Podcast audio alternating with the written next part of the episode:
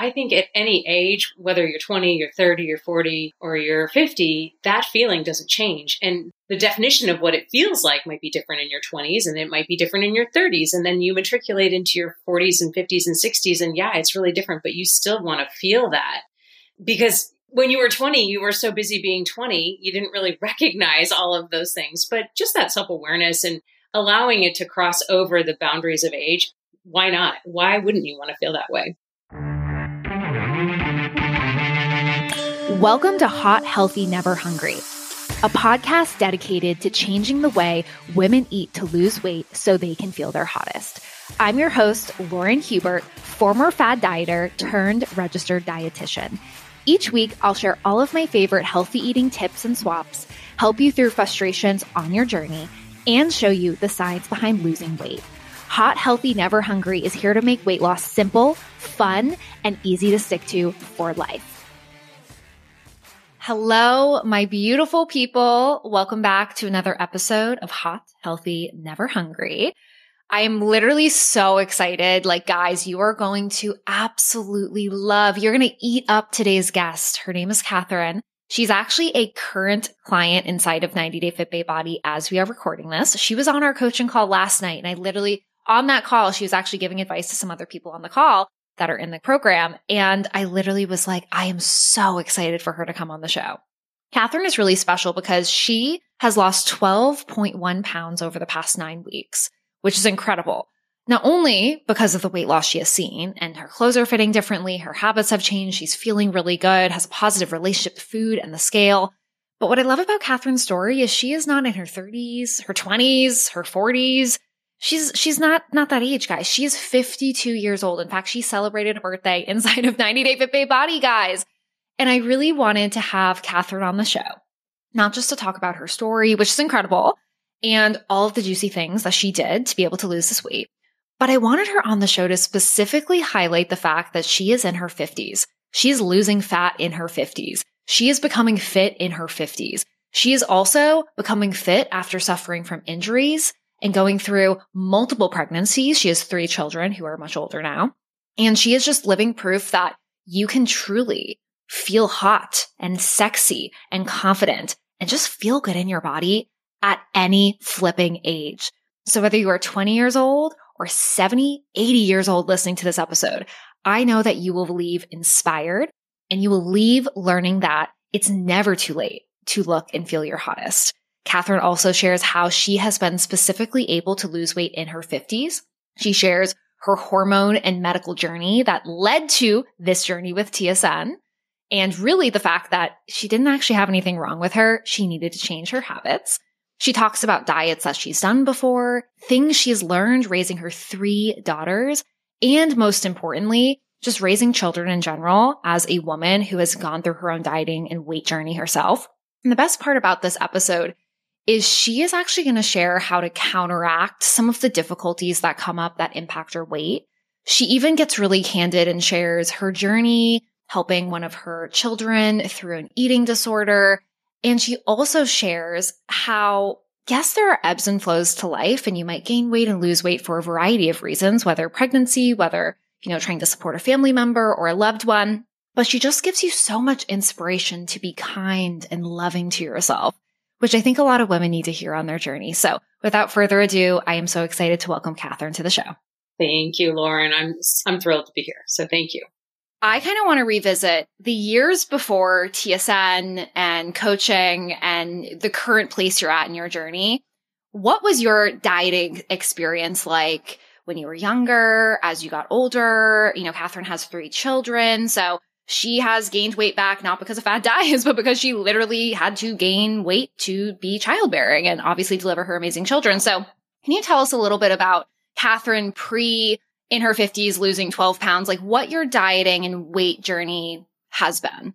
I feel like because I'm 50, I have a lot. I have a lot of benchmark experience. I definitely spent time with Weight Watchers and I really liked Weight Watchers until I got into doing uh, marathons and running marathons. And I felt like there was a bit of a deficit and a gap in terms of nutritional needs.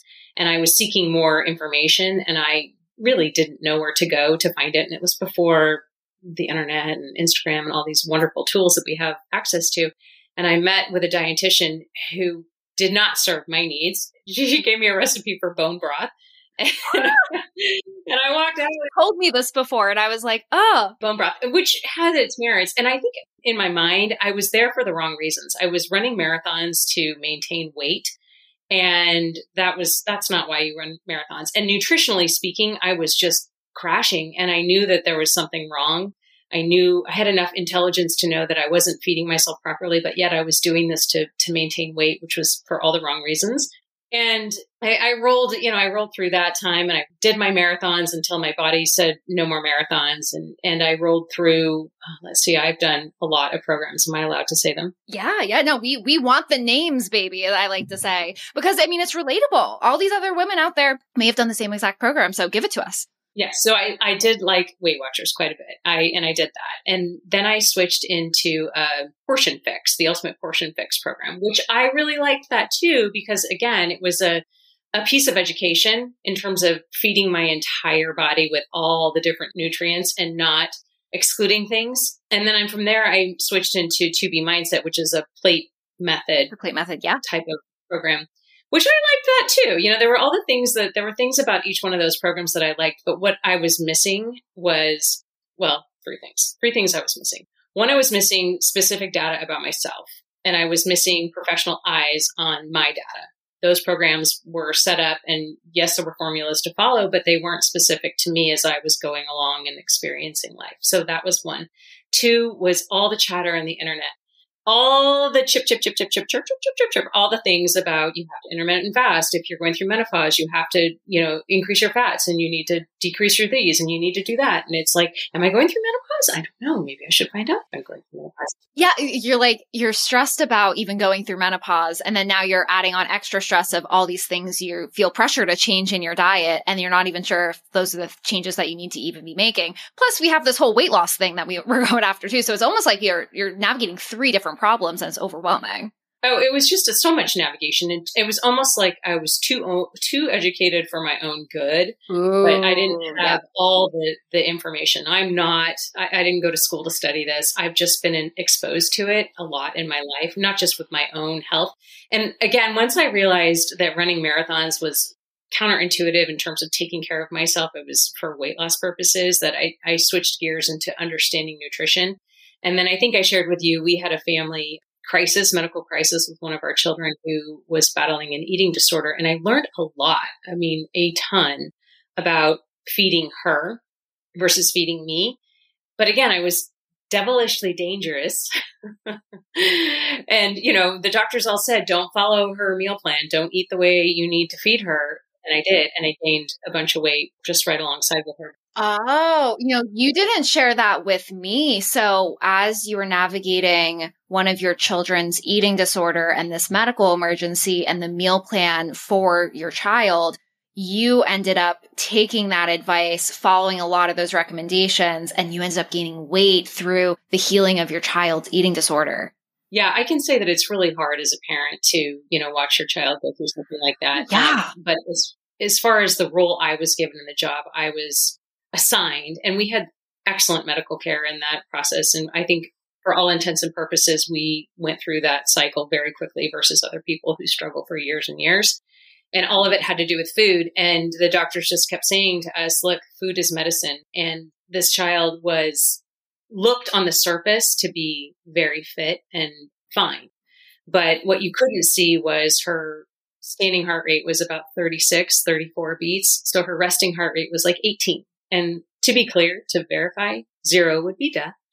And that was dangerous. And had we not gone in for a wellness visit, I, I knew something was going on, but I didn't know it was that bad. But so the doctor said, you know, you can't, you've got to step back and do this for her. And I said, well, I, I can't just feed her all this food and not eat it with her. And she's, they would say, it's not her, it's the disease. And I would say, right, right. So separate the two. So I had to learn how to cook for her that was very high density, high calorie, very small volume, very small yeah. volume. Like how we feed football players. Like we talk so much about low calorie and how to like manipulate calories and food to be able to lose weight or achieve a body composition goal. But in the same way, the same principles, but the opposite are applied to weight gain. And I just want to point out, Catherine, that it actually makes perfect sense why you got so involved and not even so involved. That's not even the right word, but you were really being a role model to your daughter by eating that way for her. And it wasn't like you were just doing it to do something to your body is you were helping her learn how to refuel her body in the way that was going to be her best. And so I just want to point out that we oftentimes think weight gain happens either because we're getting older or, you know, we screwed up our metabolisms or we fad dieted. But this is one of those examples, another example of the ebbs and flows of life and why actually understanding how to fuel your body is so important because another mother might be in your shoes going through the exact same thing and you might gain this weight and then you might feel uncomfortable with it, but you have to understand why the weight gain happened. And it actually occurred for not a negative reason if you really think about it. No, I mean, it was, it was out of love. I did it. And to be fair, I loved every bite that I took with that kid.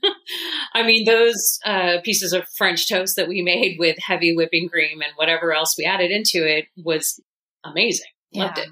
But I remember having a conversation with the dietitian that was working with us. And I said to her, I don't know how to do this. I don't know how to create a 3,500 calorie a day meal plan. I, I lived my whole life thinking I need to be sub 1500, sub yeah. something else, right? And she said, just, you're making this so hard. It's a sandwich. It's chips. It's yogurt. It's, you know, and I, MyFitnessPal, I think that's when I opened up MyFitnessPal for the very first time. So when I re-engaged with it with you, it was there from that time frame. And wow. I thought, oh, that's hilarious. Because I was just trying to understand how to build the day in terms of the foods. And my husband made me a spreadsheet. I was like, I can't deal with that. Like, no, I can't do that.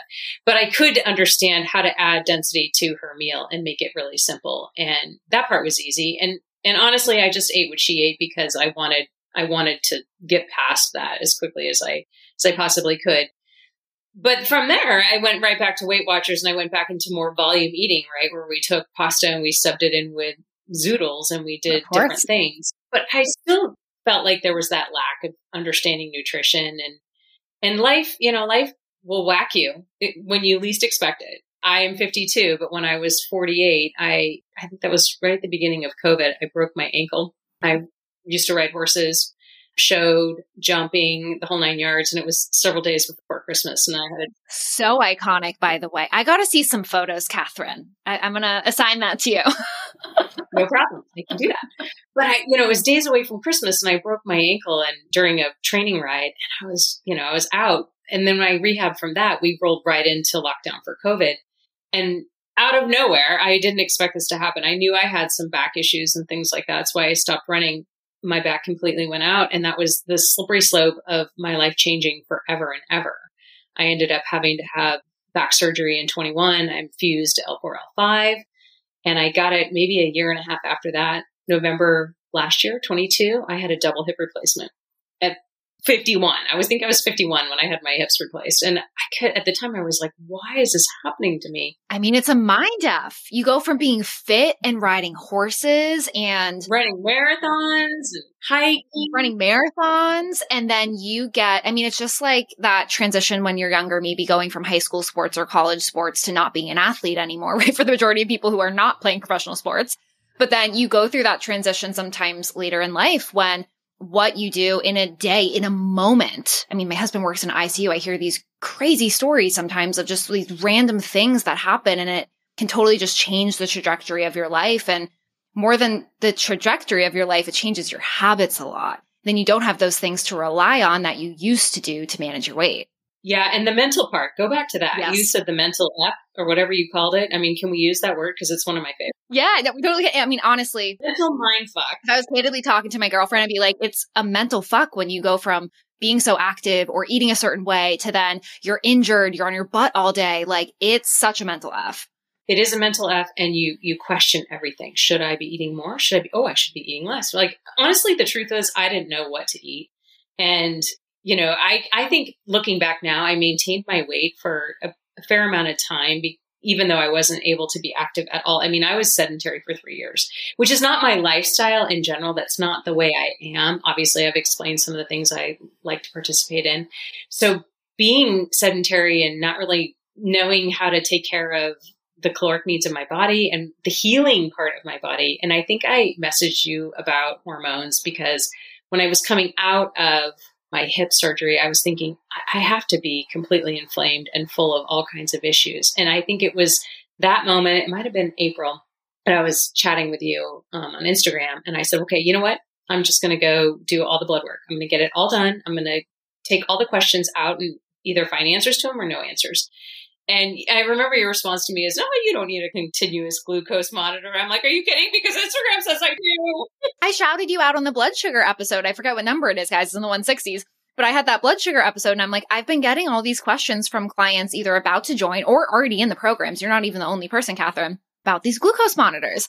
And that I totally remember a conversation because I remember we went back and forth about the hormones and the injuries and all the stuff you went through and then obviously the the blood sugar stuff and I remember so candidly after hearing your story it wasn't that I wanted to be like, oh, you know, those things don't matter. I mean, it's cool to measure your blood sugar and see where you're at, but I remember thinking that I know super resonated with you that mm-hmm. that wasn't the problem. That wasn't the thing that was holding you back from weight loss. That wasn't the big boulder that we needed to move to allow, you know, I, I'm a visual person to allow you to go down the highway because the boulder is blocking the road. Like you're trying to move a pebble that like it's not going to impact your drive, right?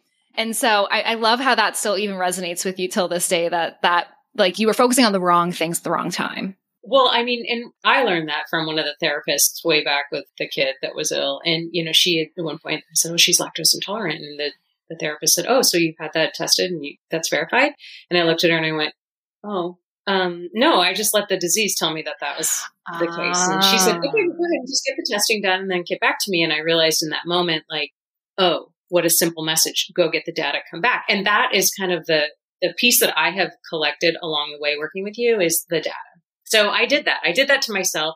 I went and got all the testing done, and you know what it said? It said that I was really healthy, yes! and that all my levels were great, my hormones were great, like everything was pretty good. I mean, and everybody was surprised. Everybody was surprised that it was so level. Tell, wait, tell me more. Why were people? Was your doctor surprised? Did they expect to find some horrible number?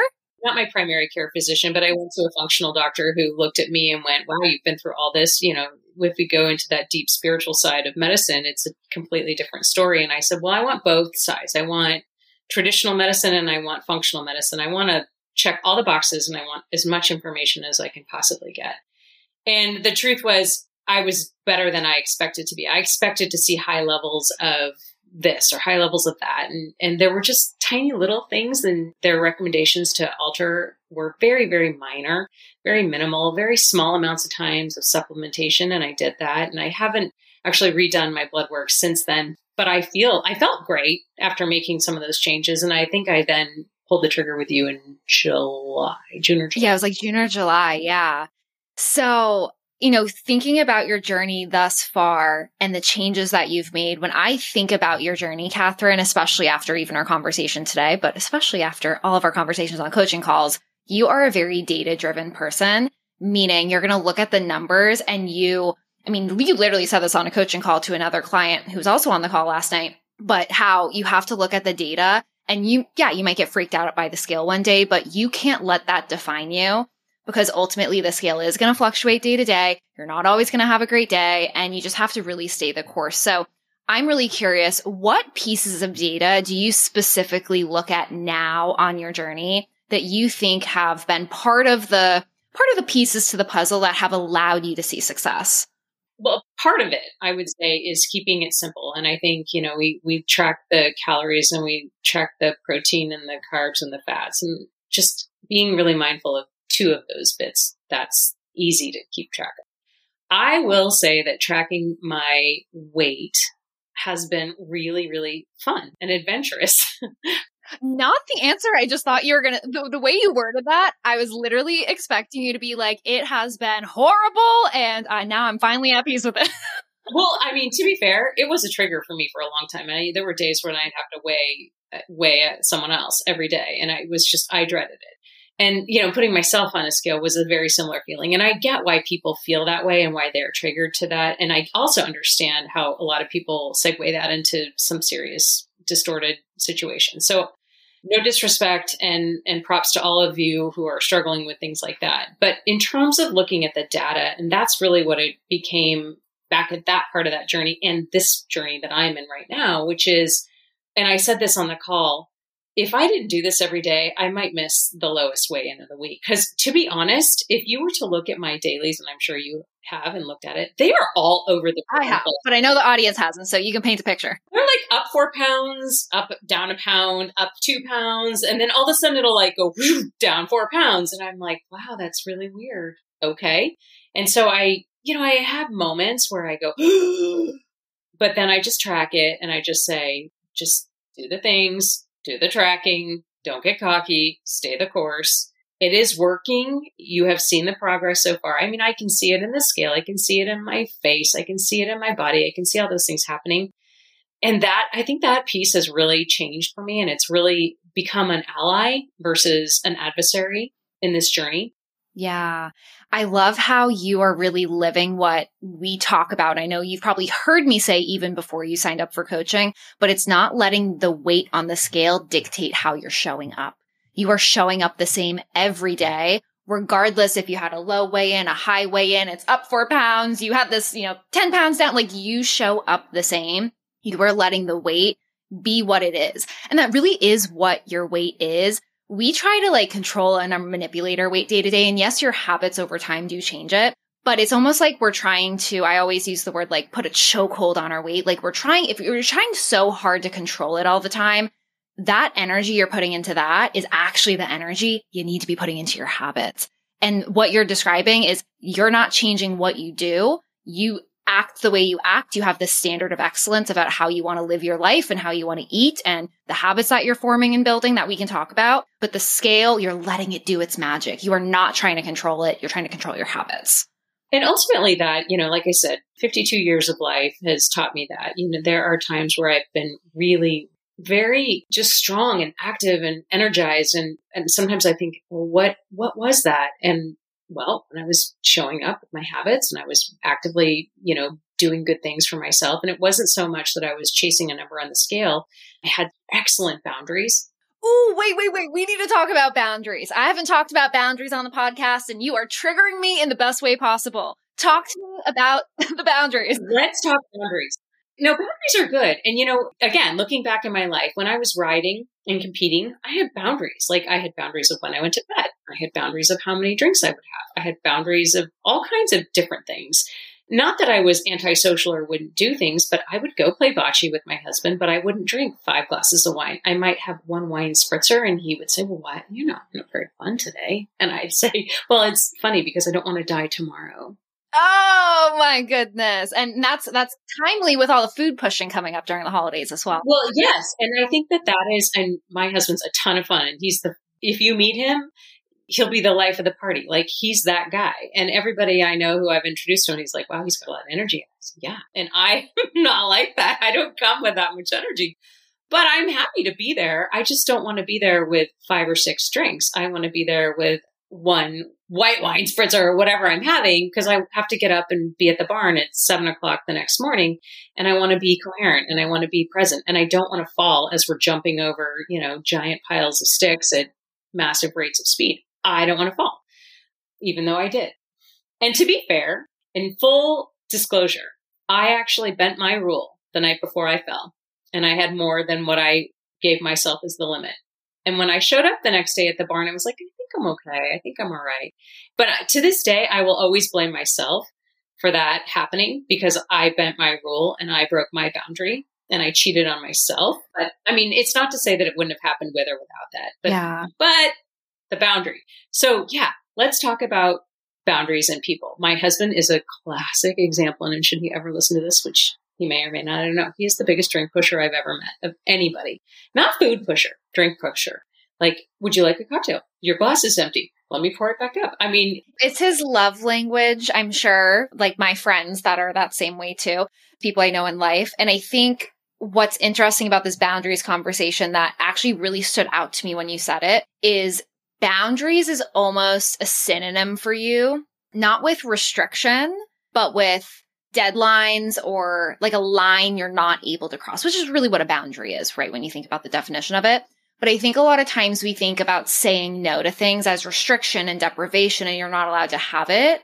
But really boundary for you is like a standard, like that standard of excellence that I said before. It's, it's setting your intentions and aligning your actions with what you want to have. It's not saying no because, you know, you're a bad person if you drink alcohol or this and that. It's, it's, I want to feel great the next day. I don't want to get injured when I'm riding this horse and I'm doing these crazy jumps. And, you know, it's, it's giving and taking. It's not like you're not having the alcohol ever, but it also is okay if you don't want to have something. And I think in a fitness journey, sometimes we're afraid to have that conversation. We skirt around it. Like, you can have it all, but you really can't have it all all at once. Like I want you guys to have it all, but you can't have it all at once and expect to be amazing at every single part of your life. Like you do have to have boundaries. You do have to have limits and you get to decide what those limits are and what's really worth it for you ultimately. Yeah. And I think that that, that kind of segues into another piece, which is when you restrict versus give yourself a boundary, restriction makes you want it that much more. So if I say you are only allowed to have two drinks a week, then all of a sudden I want eight. That's way far away from two. Like, why couldn't you say three or four? But it's it's actually the I want that number to be way bigger than it is. So, but if I give myself a boundary and know that I can still hit my goals and get my averages with, and I'm just going to use this number because this has been my number seven. That's my number. And it's not to say that I'm striving to get there every week. I'm going to have those seven drinks. I'm going to have those seven drinks. It's not like that at all. It's like that's my number. We're like counting down. Oh, I had three. Oh, I have four more left for the week. We're we're not that vibe, guys. No, but if I restrict it, then I'm, you know, it's probably the number's going to be way, way farther at the other end of that spectrum versus the boundary of this is, this is where I want to stay. That's different. And I've, I've learned definitely in these last, I guess, three or four years that because I don't have the boundaries of some of the physical activities and the things I was doing, that I needed to create them for myself in general. And this is part of the new journey that I'm on, which is this is me claiming my health back. And it does have a, a significant why. I have hardware in my back and my hips, and I don't want to put that much pressure on my joints. And I know that there's a real valid reason for maintaining weight. It doesn't mean I need to be skinny thin. I need to be strong fit. I need to be healthy. And huh, heck yeah, I want to feel hot. Why not? Absolutely. And I think if it doesn't happen for people now, I see it. So I think that's why me turning 30, which is not old, guys, I'm not saying I'm old, but me turning 30 and working with women in their 40s, 50s, 60s, 70s. Heck, I've worked with people in their 80s and 90s. I've worked in nursing homes before, guys. When you get that experience of anyone in your life who you see as older battling a health condition, eventually you will wake up one day and I knock on wood hope no one ever has to battle a health condition, but we're not invincible. And, part of this conversation is these boundaries are not just for aesthetics of, I want to look hot in a bikini and be thin. Like that's not what this show is about. You're on the wrong show. I am sorry. It's also understanding that you will get to a point when if the choices you make now will either enhance your life or they will either end your life sooner or make your life more challenging because of health problems that sometimes we can reverse, sometimes we cannot. And that comes off really blunt. But, you know, for instance, with cancer, people get cancer for so many different reasons. It's not just lifestyle, but we know lifestyle plays into it. So if you know you are at risk for developing a disease and you are not taking care of your body, there's many reasons, including education and access and ability. And that's a whole different conversation. But if you know that you are not feeling your best, you're at risk for these things, you have a family history of it, and you're not making those changes because you think it's really difficult. Catherine's a really great example. Like it doesn't have to be difficult. Like you can do this and it not feel like punishment and you're ruining a part of your life and you can't you can't live your life while also enhancing your health. Like those things actually coexist. And if you don't take care of it now, it will catch up with you later. Right. And you you have seasons of life.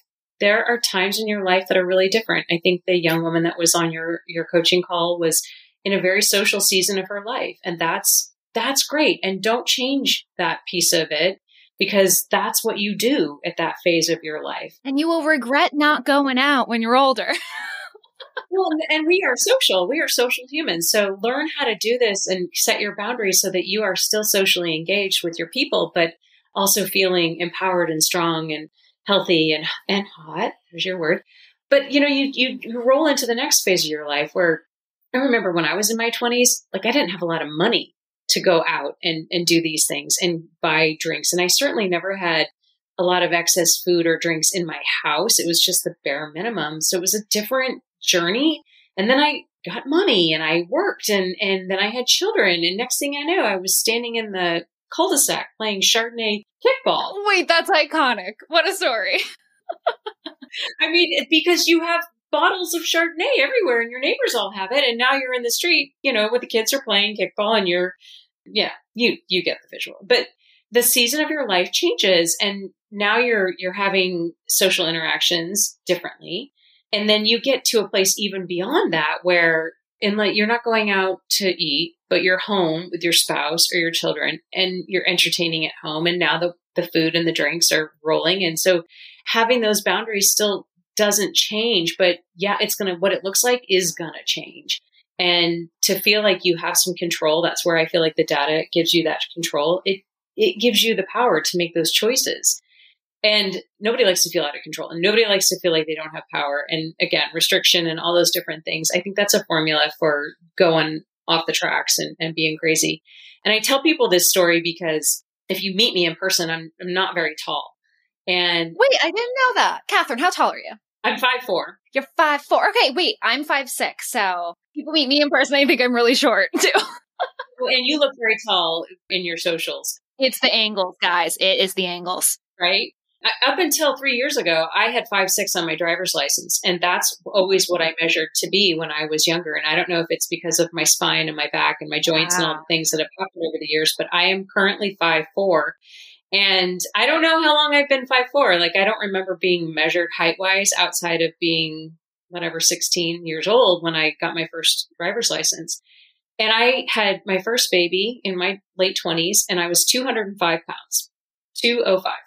And then I had my second baby 20 months later and I was 205 pounds to the T. Wow. Oh my gosh. Back back at the same. That is wild. I tried to lose the weight in between, but I got pregnant pretty quickly. So I hadn't gotten there all the way. It's hard. And I had my third baby four years later and I was 188 pounds and I was on bed rest for like two and a half months. I was completely sedentary and I was thinking, I'm going to be 205 pounds when this is over.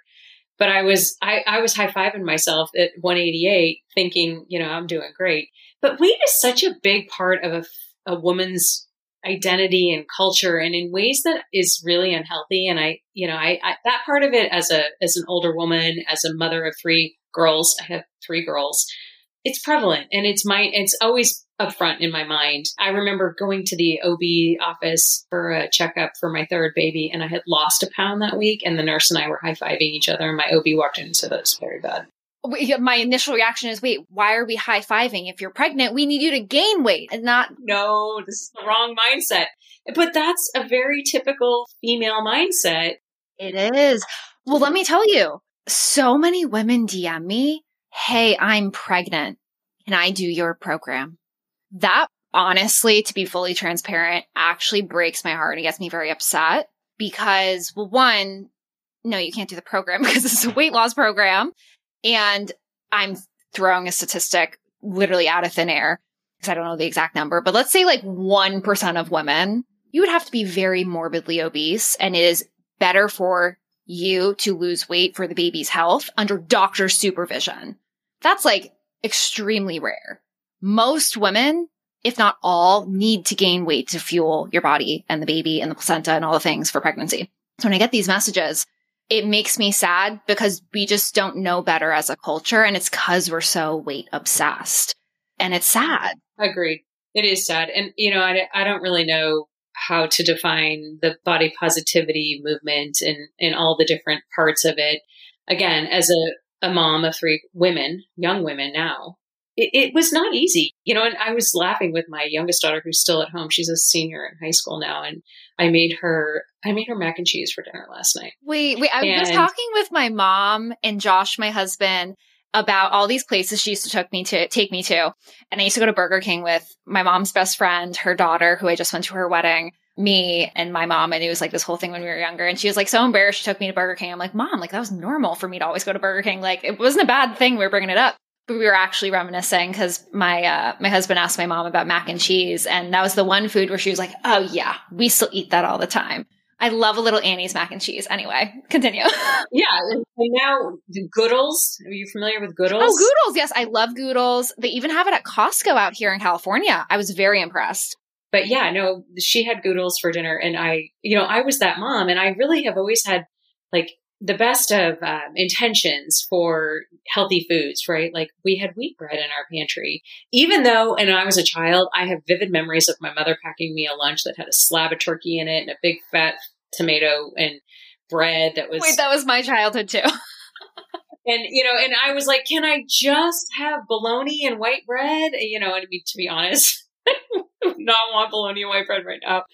No thank you. Oh but God. that's what i wanted. But then that was the parent i became. I was that mom. And i tried making my kids uh, mac and cheese back in the early 2000s that i used pureed butternut squash as a way of adding vegetables and making it that beautiful color orange color that mac and cheese is so well known for. And my family just gave me the oh they disowned you. I must say I love the addition because I, I do tell my clients that are moms sometimes be like, let's add like a little broccoli and see what happens with your child and, you know, see if they have it. But yeah, I know what you mean because a normal Goodles, Annie's Kraft moment. I mean, you can't replace that with butternut squash. So I feel for them. Yeah. and I did get very specific instructions on how to make said Goodles for dinner. I, you know, and I was like, okay, all right. So when she's eating it, is it good? Do you like it? It's, it's better than the butternut squash mac and cheese that I used to make for you, right? Yes, mom. So I mean, I love to cook. I'm I'm that friend in the friend group that you know we go somewhere and I love to cook. So I and I love playing around with food and I love with hacking and I love finding ways to make it shorter and more simple. It's not like I am a five star chef by any means, untrained at all, but I love playing in the kitchen and I love finding ways of adding protein into things or adding vegetables into things where you don't necessarily know it. And I do get a little pushback from my family from time to time. They're they're not as fond of my health hacks I love it. I love it.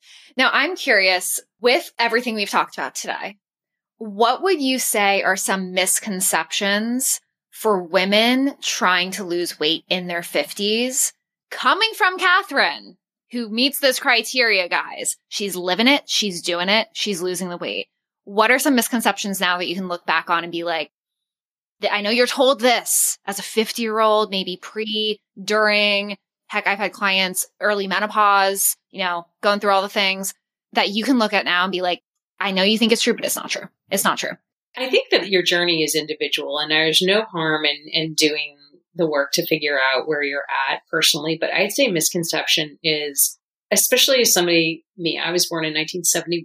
Okay. And so I've been through so many different phases of manufactured foods and what they've created the low fat, no sugar, whatever that was in the 80s and all the things that the fen fen fen is that what it was called in the 90s? Yep, fen fen. Oh, I still get women mentioning it to me a ton. By the way, it's still like a thing. And now the Ozempic and all the different things, which it's a little terrifying to me. I, and I see people, young people, young people who are doing this, and I think, oh my gosh, we don't even know what all the side effects are. But anyway, misconception is that you don't have to eat less in order to make your body shed weight, right? Like I think I've said that with you. By you looking at me and what I'm eating and my activity level, you gave me a calorie range that was way bigger than what I was doing on my own.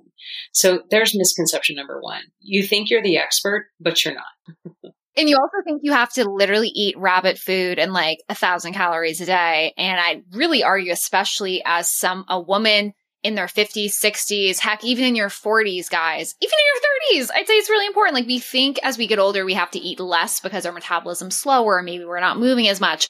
But thank you for being on the show, Catherine. You're sharing so much wisdom and a lot of women are going to appreciate this. I am excited for them to hear it. Thank you. I mean, keep dishing it out. What do you say? There's something you say that I love. Something does me dirty. Like I would say all the misinformation out there is doing you dirty if as an older woman, I can tell you, you know, seek to get the answers and, and ask qualified people to help you along the way. And sometimes that's what it takes. It just takes being not afraid to ask for help. Even if you think you know all the things, it's okay to ask for help and verify if you are on the right path or not. It's okay. So good. Thank you, Catherine. Thanks, Lauren.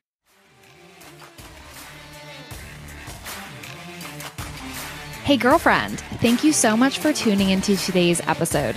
If you'd like to learn more about eating right for fat loss and never gaining weight back, I'll be continuing this party on Instagram where you can find me at sorority.nutritionist posting inspiration every single day. Also, if you're wondering where to get started on your journey, be sure to head to thesororitynutritionist.com backslash quiz to take my free quiz that will tell you why you aren't losing weight and what you can begin to do about it so you can see progress faster. You can also find any other links and resources mentioned in the show at thesororitynutritionist.com under free resources. I hope you have such a beautiful day, and I will see you next time, girlfriend.